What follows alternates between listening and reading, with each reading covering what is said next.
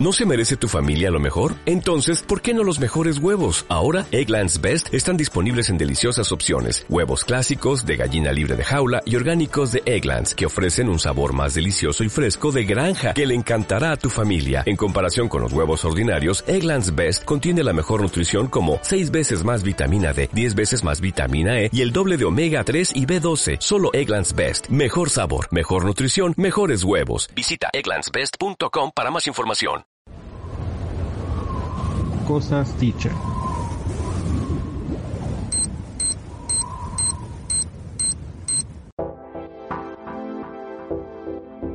Cosas dichas.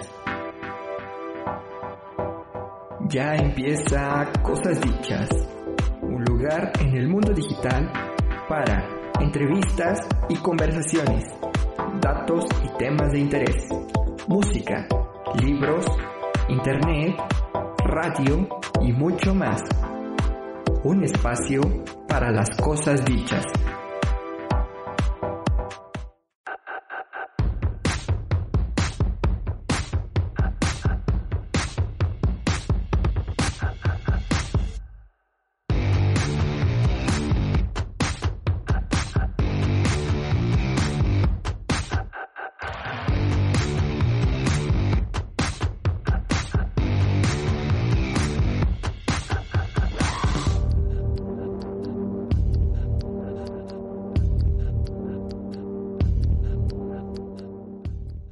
Tal amigos? Buenas tardes. El día de hoy nos encontramos en Cosas Dichas Radio. Gracias por escucharnos otra vez. Mi nombre es Daria Morales y está conmigo mi compañero Arturo Curro. ¿Cómo estás Arturo? Hola Dalia, muy bien, eh, muy emocionado porque ya estamos en un nuevo episodio y pues el episodio de hoy va a estar bien interesante porque hemos estado platicando con nuestro invitado antes de empezar a grabar y todo esto y la verdad que me interesó mucho el tema. Sí, tenemos un super tema el día de hoy, como en todos nuestros programas.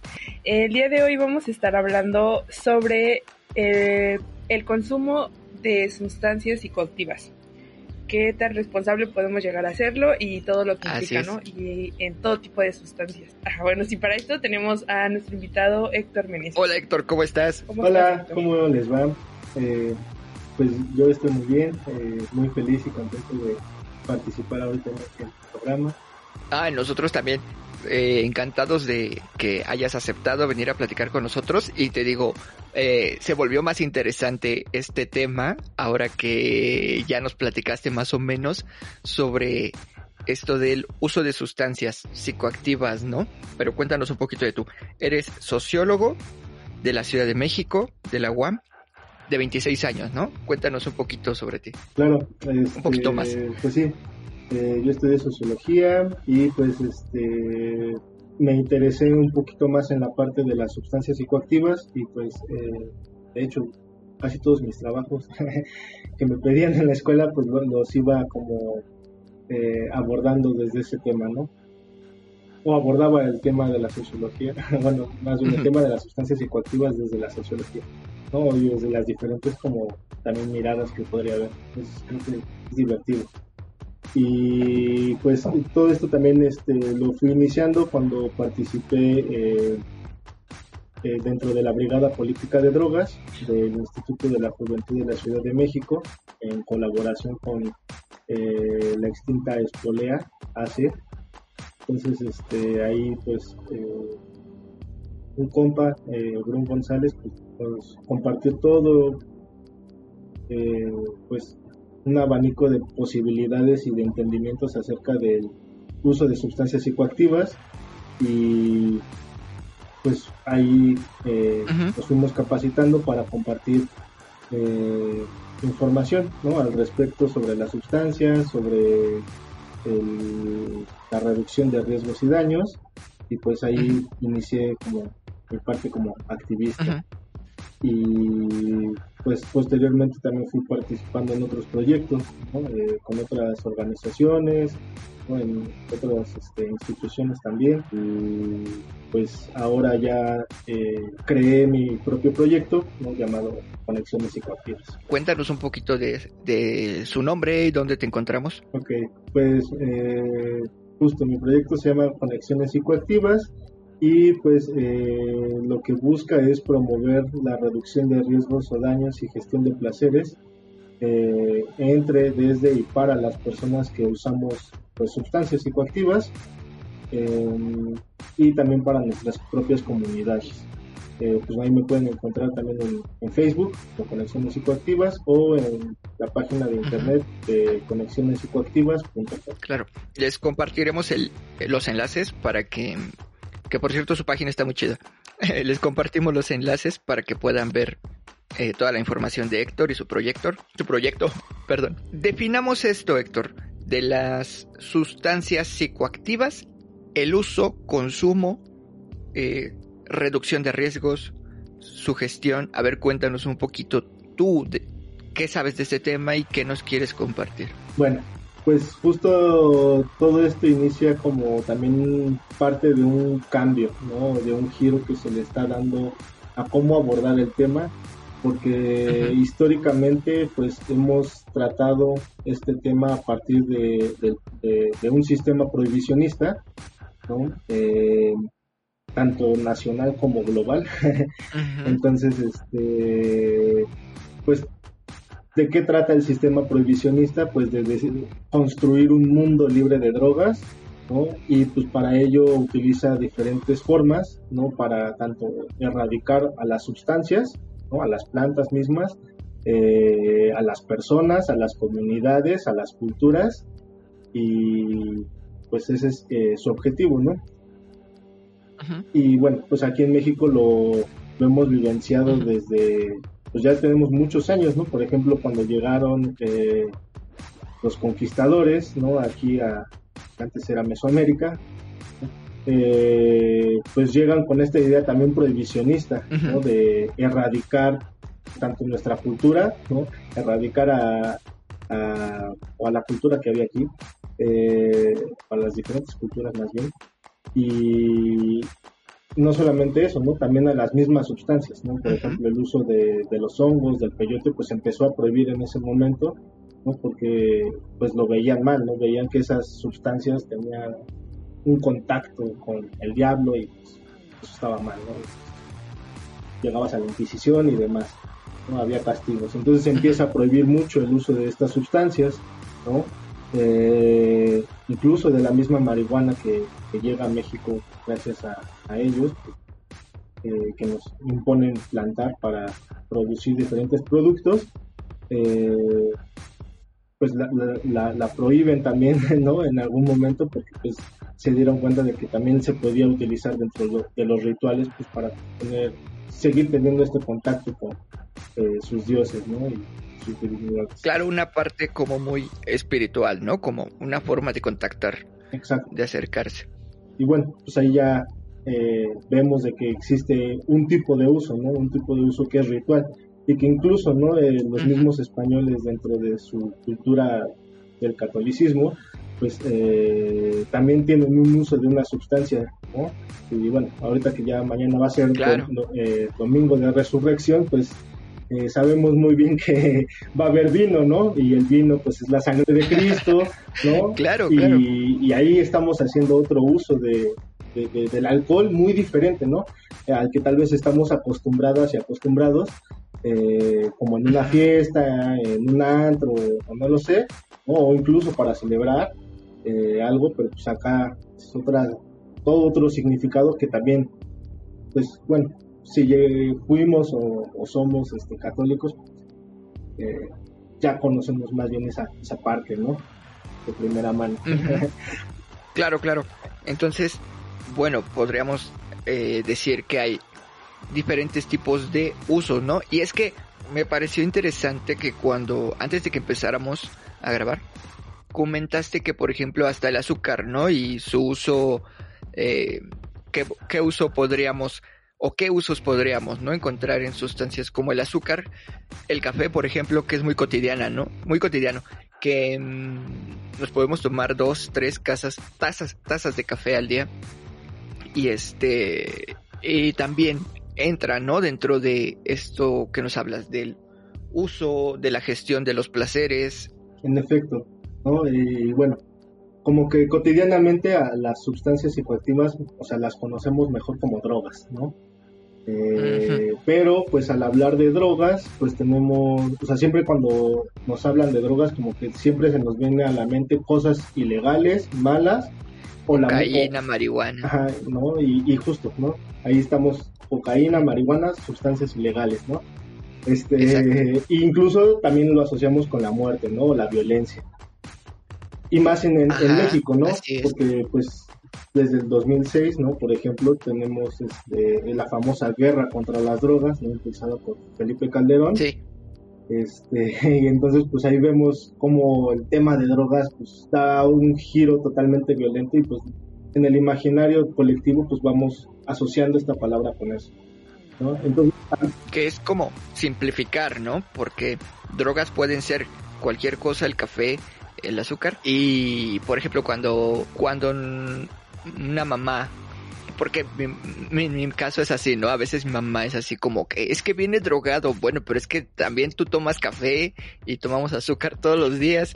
No decimos que estamos drogados o que me estoy drogando, ¿no? Exacto, y, y exacto, y el hecho de decir como que es que viene marihuano, cuando en realidad pues eh, consumió activo, ¿no? O algo así, que, o sea, hasta se confunde, se generaliza y, y ya por eso se da por hecho que la persona se va a poner violenta, ¿no? Hasta por el hecho de estar alcoholizado. Y bueno, en ese sentido, eh, por eso es importante entender qué significa la palabra droga. Droga es cualquier sustancia que cuando entra en nuestro organismo va a modificar alguna de las funciones de nuestro sistema nervioso y puede o no generarnos dependencia. Creo que esa es una definición pues, bonita, ¿no? importante de, de, tenerlo en cuenta eh, y que en ese sentido pues hay un buen de sustancias que usamos en el día, ¿no? cotidiano, que pueden entrar dentro de esta definición de, droga y que eh, optamos mejor por cambiarle a sustancia psicoactiva para evitar ya esta asociación como negativa hacia la palabra y tratar de ir modificando tal vez nuestro lenguaje eh, y pues bueno, ir también dando otro giro en relación a esto, ¿no? Y poder hablar de este tema desde otros puntos de vista, creo yo. Entendiendo de que la misma definición que les acabo de dar es la misma de sustancia psicoactiva, ¿no? Creo que eso es importante para poder entender de que por qué el azúcar, ¿no? Eh, la podríamos entender como una sustancia psicoactiva, ¿no? Pues, ¿Qué es el azúcar? Pues es básicamente como nuestra gasolina, ¿no? Sí. este, porque el azúcar al final de cuentas y todo alimento, ¿no? Se tiene que convertir en glucosa para brindarnos la energía necesaria para poder funcionar, para que funcione nuestro sistema nervioso central, para que funcionen todas nuestras células, nuestros órganos y demás, ¿no? Y funcionemos, pues sí, por completo. Entonces, cuando hay bajas de azúcar, pues no podemos funcionar, ¿no? Nos sentimos todos así cansados o cansadas, este, mal, ¿no? Sí, claro. Y incluso, ¿no? Cuando estábamos en la escuela y ya estábamos aburridos, ya nos estaba dando ahí sueño, pues ¿qué era lo que hacíamos? Nos salíamos, nos comprábamos un dulce y, daba para arriba, ¿no? Y ya teníamos como el, poder tener un chance de volver a, estar ahí, ¿no? Y, sí, pues sí tienes... Tomarse una Coca-Cola. Sí, y es energía, ¿no? Es azúcar, cafeína y pues, te ayuda a aguantar un poquito más, ¿no? y, no les, y bueno, ahí pues, en ese sentido no, les decimos me voy a ir a drogar, no, me estoy drogando. Aunque lo estás haciendo, ¿no? De alguna u otra forma. Ya pasando a esto de la gestión y la reducción de riesgos. Eh, supongo que tú, dentro, dentro de tu proyecto, eh, tratas de hablar de esto, ¿no? Y de impulsarlo. Eh, entendiendo de que justo la reducción de riesgos o daños y gestión de placeres, pues, bueno, en principio, como que normalmente nos dicen que cuando nos acercamos, nos relacionamos o vinculamos con las sustancias, pues todo va a ser malo, ¿no? Eh, es negativo y pues sí, ¿no? Todos son, son daños, ¿no? En ese sentido. Y que sí, en efecto, ¿no? Eh, el empezar a usar cualquier sustancia, incluso el mismo azúcar, ¿no? Eh, nos puede generar un daño, ¿no? Y de hecho ese es eh, el abuso ¿no? de, del azúcar en México, pues sí es un tema de salud pública muy importante, ya que lo podemos asociar con el, pues la principal causa de muerte en México, que ahorita no es el COVID, sino sigue siendo todavía la diabetes. La diabetes. ¿no? Entonces, pues eso es un tema muy importante a considerar de cómo pues, tenemos un abuso de esta sustancia, ¿no? Hemos tratado de regularlo, Y ahora ya poniéndole varias cositas, quitándole según pues, los monitos y demás, ¿no? Pero creo que todavía falta un paso muy importante que es la educación, ¿no? Y, y también el, el, ser conscientes de las realidades de las personas, ¿no? Porque digo, bueno, pues está muy chida su campaña, pero pues también qué pasa con todas las partes estructurales que impiden que las familias, las personas tengamos una alimentación digna, ¿no? y que el azúcar sea la, de las sustancias mmm, a, que están más a mano, ¿no? Para cualquiera. Exacto, ¿no? Y a toda edad. Entonces, este, justo, ¿no? A, partir de eso, pues es entender de que todas las personas usamos sustancias, ¿no? Eh, nos pueden generar riesgos o daños, pero también nos generan muchos placeres, ¿no? Y entonces, eh, eso es otra parte de la realidad que jamás contamos, ¿no? Eh, cómo me gusta o cómo disfruto eh, tomarme un café, un té, el chocolate, eh, echarme un porro, eh, darme una línea de coca o disfrutar un sábado eh, nácido con mis amigas y amigos. Normalmente como que no contamos esa otra parte, ¿no? De cómo lo disfruto, qué es lo que siento, incluso dentro de los mismos usos medicinales, pues también es un goce, ¿no? Porque ya no, pues estés paliando esos malestares que te causa algo en la vida o o que te pegas o lo que sea, o que te operan, pues ese placer que te causa la misma morfina o marihuana, pues está chido, ¿no? O cualquier otro analgésico, pues es placer y, lo disfrutas porque ya no te sientes mal, ¿no? Es medicinal. El estrés, ¿no? De la semana que se alivia saliendo con los amigos el viernes, Te echas unas chelas y, está, está chido, ¿no? Y la pasas bien y demás, ¿no? Y bueno, en ese sentido, pues eh, esa es la realidad, ¿no? son las realidades. Y, en y pues hay que ser pragmáticos, ¿no? Las personas nos estamos eh, vinculando con las sustancias, pero ¿qué es lo que pasa? No sabemos cómo vincularnos con las sustancias, ¿no? Nos falta información, nos falta una educación, una cultura totalmente diferente que nos ayude a relacionarnos con estas sustancias de otras formas, en las que podamos tomar una decisión más responsable, libre e informada y asimismo eh, que nos ayude esta toma de decisiones respecto al uso o no de las sustancias, eh, también para cuidarnos a nuestra propia salud, ¿no? en lo individual, pero también en lo colectivo, ¿no? porque pues por ejemplo salimos de fiesta un viernes y qué tal si nuestra amiga o amigo se le pasaron las copas. Normalmente no sabemos qué hacer, ¿no? Hacemos mil cosas, mételo al baño, ponle hielo en los genitales, ¿no? Este, llénalo de café, pero realmente no sabemos qué hacer, ¿no? Sí. Y, incluso llegamos a cometer hasta prácticas pues peligrosas, ¿no? Sí, claro, porque eh, hay gente incluso que eh, combina unas drogas con otras, ¿no? Que no deben combinarse. Y creo que ahí hay un punto importante, ¿no? Eh, saber cuáles son los efectos, qué hace cada una en el organismo para no, pues decir, no, no cruzarlas, ¿no? digamos. Sí, en efecto, ¿no? Y por eso es muy importante la información, ¿no? De, y, creo que, por ejemplo, cuando fuimos a la escuela, creo que como en la secundaria te empiezan a hablar de, ya de las drogas o de las sustancias, y nada más nos dicen pues todo lo malo que nos va a pasar, que nos vamos a quedar locos, nos vamos a morir y demás. Pero creo que no nos, o sea, no nos dicen más allá. Y aparte también, por ejemplo, en, el homogenizar en esta palabra droga, como que todas las sustancias te causan lo mismo. O sea, no hay otra que... E, y no es así, ¿no? O sea, las sustancias tienen múltiples efectos, ¿no? Y que van a depender también de esos mismos efectos y riesgos eh, de la persona, ¿no? de la misma sustancia y del contexto en donde se encuentra. Entonces son tres variables que hay que ir incluso desmenuzando cada una, ¿no? Para ver realmente las posibles alternativas que puedes tener en, esa experiencia, ¿no? Así es.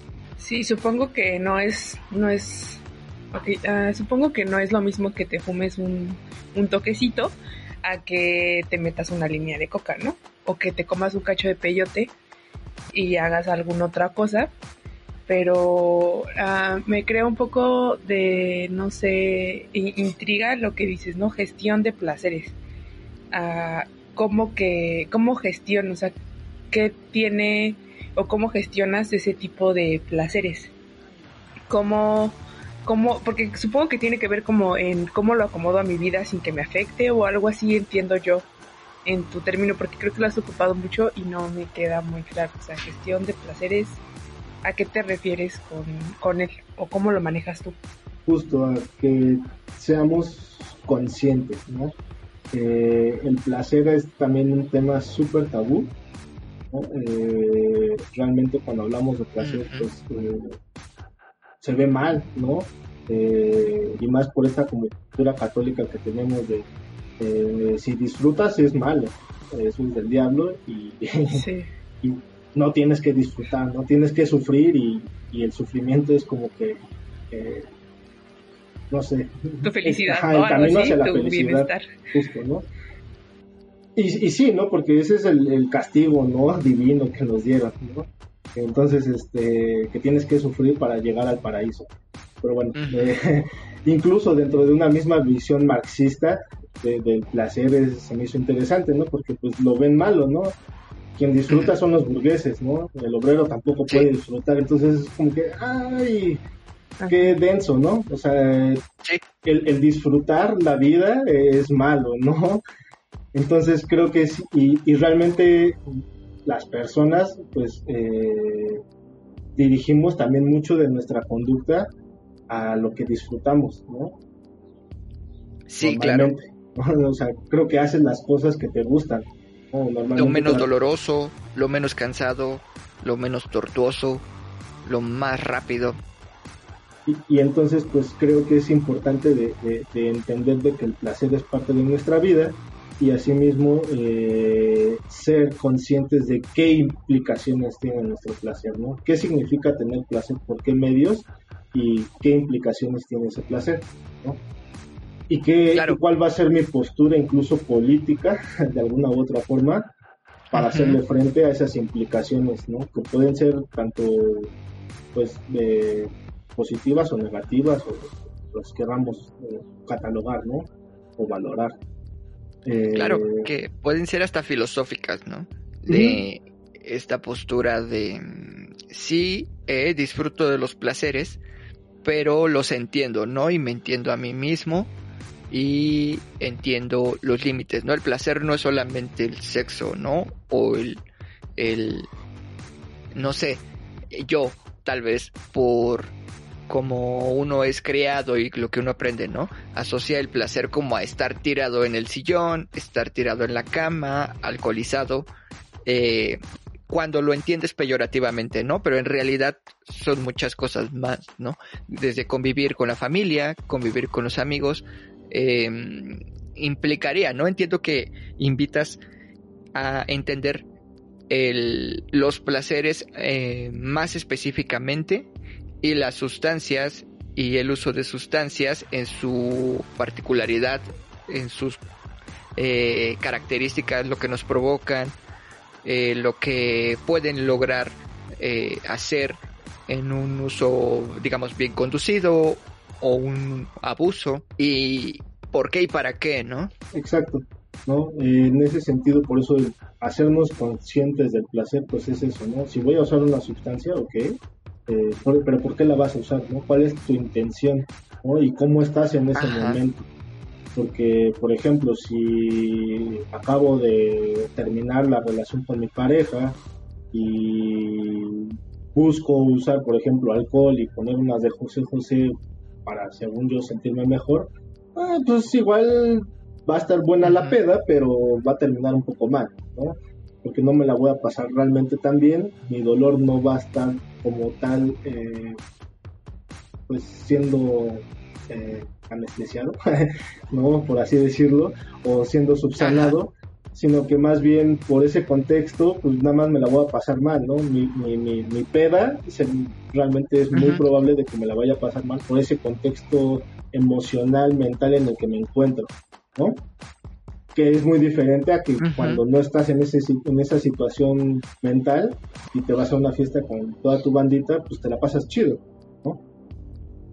Y, y bueno, ahí está esa parte, ¿no? Cómo, cómo yo me siento, qué es lo que voy a usar, ¿no? qué es esa cosa que voy a usar y conocerla en todo, ¿no? Desde qué es, cómo se usa, a qué dosis, eh, eh, pues sí, qué efectos tiene, cuáles son sus riesgos, ¿no? Su legalidad y, y, cómo puedo ir reduciendo esos riesgos y daños, ¿no? ¿Qué prácticas requiero hacer para cuidar mi salud y la salud de todas las personas con las que me encuentro. Supongo que también el saber la calidad del producto que estás consumiendo, pero no sé cómo hasta qué punto se puede identificar qué calidad de producto estoy, estoy ingiriendo en cuanto a cualquier tipo de sustancia, ¿no? Y no sé si también eso es importante, si es que también se puede identificar como a simple vista o así. Claro, y de hecho eso es justo una de las estrategias eh, de gestión de placer, analizar tu sustancia, ¿no? Eh, porque pues estamos en un mercado negro actualmente en donde pues, te dicen es una pastilla de supuesto MDMA, pero pues, tú la ves como una pastilla, tiene ahí un loguito muy bonito, la puedes ver la pastilla más preciosa, porque pues, el mercado es el mercado y lo, la pueden embellecer, o sea, y tú la ves, no, sí es MDMA original y lo que quieras. La analizas y pues realmente puede ser metanfetamina, incluso no la esa misma pastilla pues puede tener otros adulterantes como cafeína, como no sé, puede haber muchas sustancias, ¿no?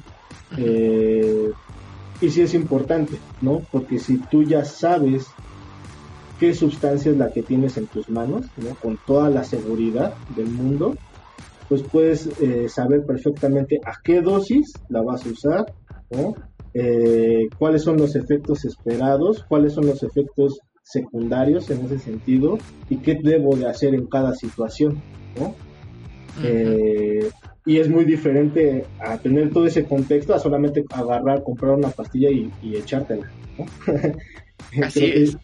O sea, creo que tu experiencia en el uso puede ser totalmente y pues sí, diametralmente diferente una a la otra porque en una no sabes, ¿no? Y lo he visto, ¿no? He, participado en, el programa de análisis de sustancias, ¿no?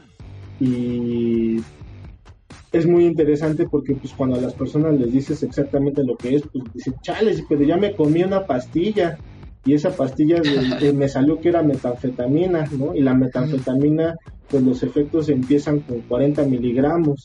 ¿Y qué fue lo que pasó? De que cuando empecé la pastilla, pues tenía, pesaba 500 miligramos. Entonces, ¿cuántas dosis ya tengo? Tengo como casi 10 dosis, ¿no? Entonces, este, ¿qué es lo que va a pasar? Pues vas a, o sea, por mucho, pues te va a dar mucho calor, vas a necesitar estar súper hidratado o hidratada, ¿no? Porque es un estimulante, es uno de los estimulantes más fuertes, ¿no? Y que dura bastantes horas. Entonces, incluso podrías estar varios días sin poder dormir por, eso. Entonces hay que tener cuidado porque pues esa experiencia en una fiestecita que tú buscabas pasarla bien y que está chido, ¿no? Y lo haces con toda la mejor intención.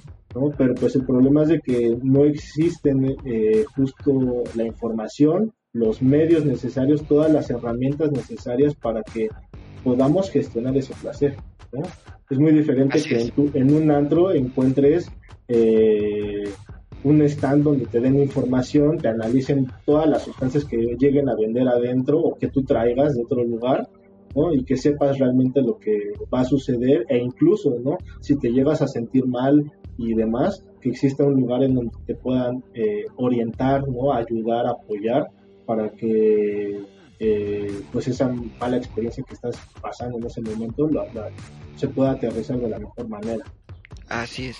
Bueno, pues tenemos que cerrar desgraciadamente el episodio de hoy, pero eh, estaría muy interesante que después eh, vengas y platiquemos tal vez de sustancias más específicas o así un tema más específico, ¿no? Eh, sobre ciertas sustancias, sobre la gestión, o sea, profundizar más en los temas, ¿no? Claro que sí, este, con mucho gusto.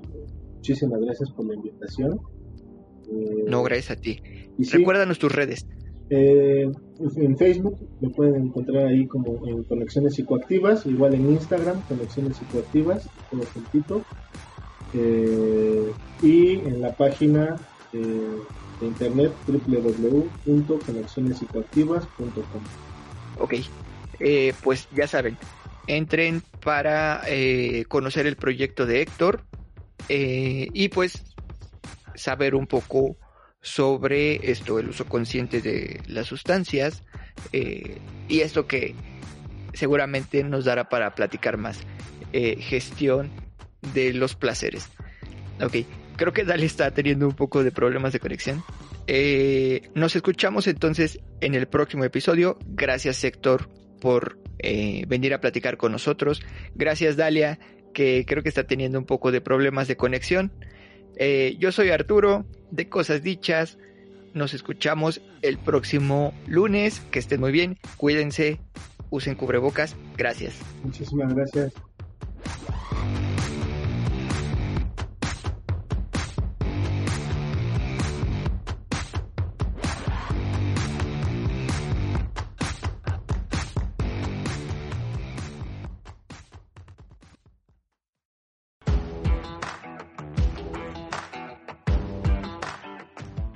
Nuestras redes sociales en Facebook como Cosas Dichas Radio y Twitter arroba Cosas Dichas Radio. También puedes encontrarnos en Spotify como Cosas Dichas Radio, así como iTunes, Evox y Google Podcast.